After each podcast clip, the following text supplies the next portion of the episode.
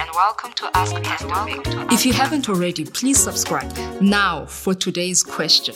Anna from Ireland is asking I'm currently the breadwinner, and my husband has been suggesting that we have a joint account, but I don't agree. Anna, thank you for sending in the question. And yes, you need to find out if there's something you don't agree with.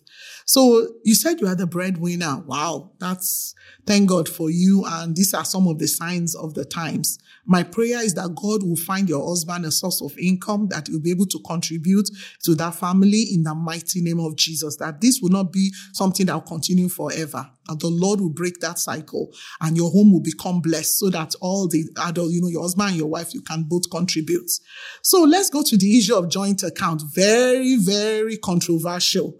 And what I would say in my own wisdom is that, hmm, there's nowhere in the Bible where it says you have to have joint account. Yes.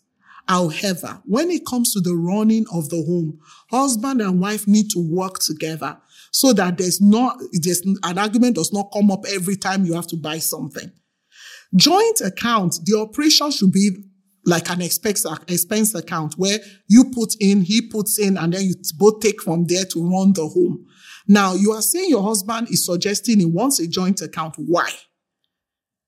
You need to find out. Is it that there are items in the house he feels should be bought and you don't agree with them and you feel like it's going to go behind you to buy those things? So it's based on personal preference. Why I'm saying that is that we are all different. Our characters are, are, are quite different. If they are husband and wife that are disciplined enough that they both have their personal account, open a joint account, put money in there. The budget is made based on joint account and they run their home from the joint account. That's the perfect scenario. However, there are some of us, we know anytime there's money, sales will happen and we will want to buy everything our eyes see. Let's acknowledge our flaws and our weaknesses. Such people should not have joint account because there'll be 1,000 there in the money. The other one will not let the wife know that he's going to buy something before you know he has bought two three fancy shoes and there will be world war in the house. That shouldn't happen. So it's based on personal preference, Anna. If you're not comfortable, you're not comfortable. However, should you still contribute to the running of the home? Of course you should. How you do that? Maybe drawing cash to spend up to you but I think if you, there was an account where you can put in money, he can put in money and you can buy, you know, things for that home from that account, it's a good thing. But you don't have to put all your money in, the, that account. Perhaps have your own personal account and send money to that account. Maybe that's why he's saying that.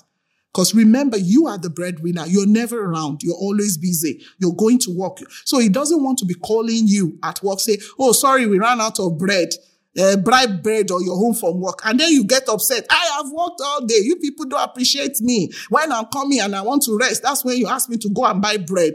So i don't know what's going on and that's why i'm bringing up all these examples just to encourage you that for smooth running of your home joint account is not a big deal. If you want to keep some of your money yes you have a right to do that. And then you can budget for your family. And know the exact amount you need to put into that account. However, there are couples, they trust each other. They can put all their money together and spend from there. And they honor each other and respect each other so much that if there's going to be a huge expense, they let the other person know so that there are no surprises. May the Lord bless you in Jesus' name. Amen. Please like, share, and don't forget to subscribe.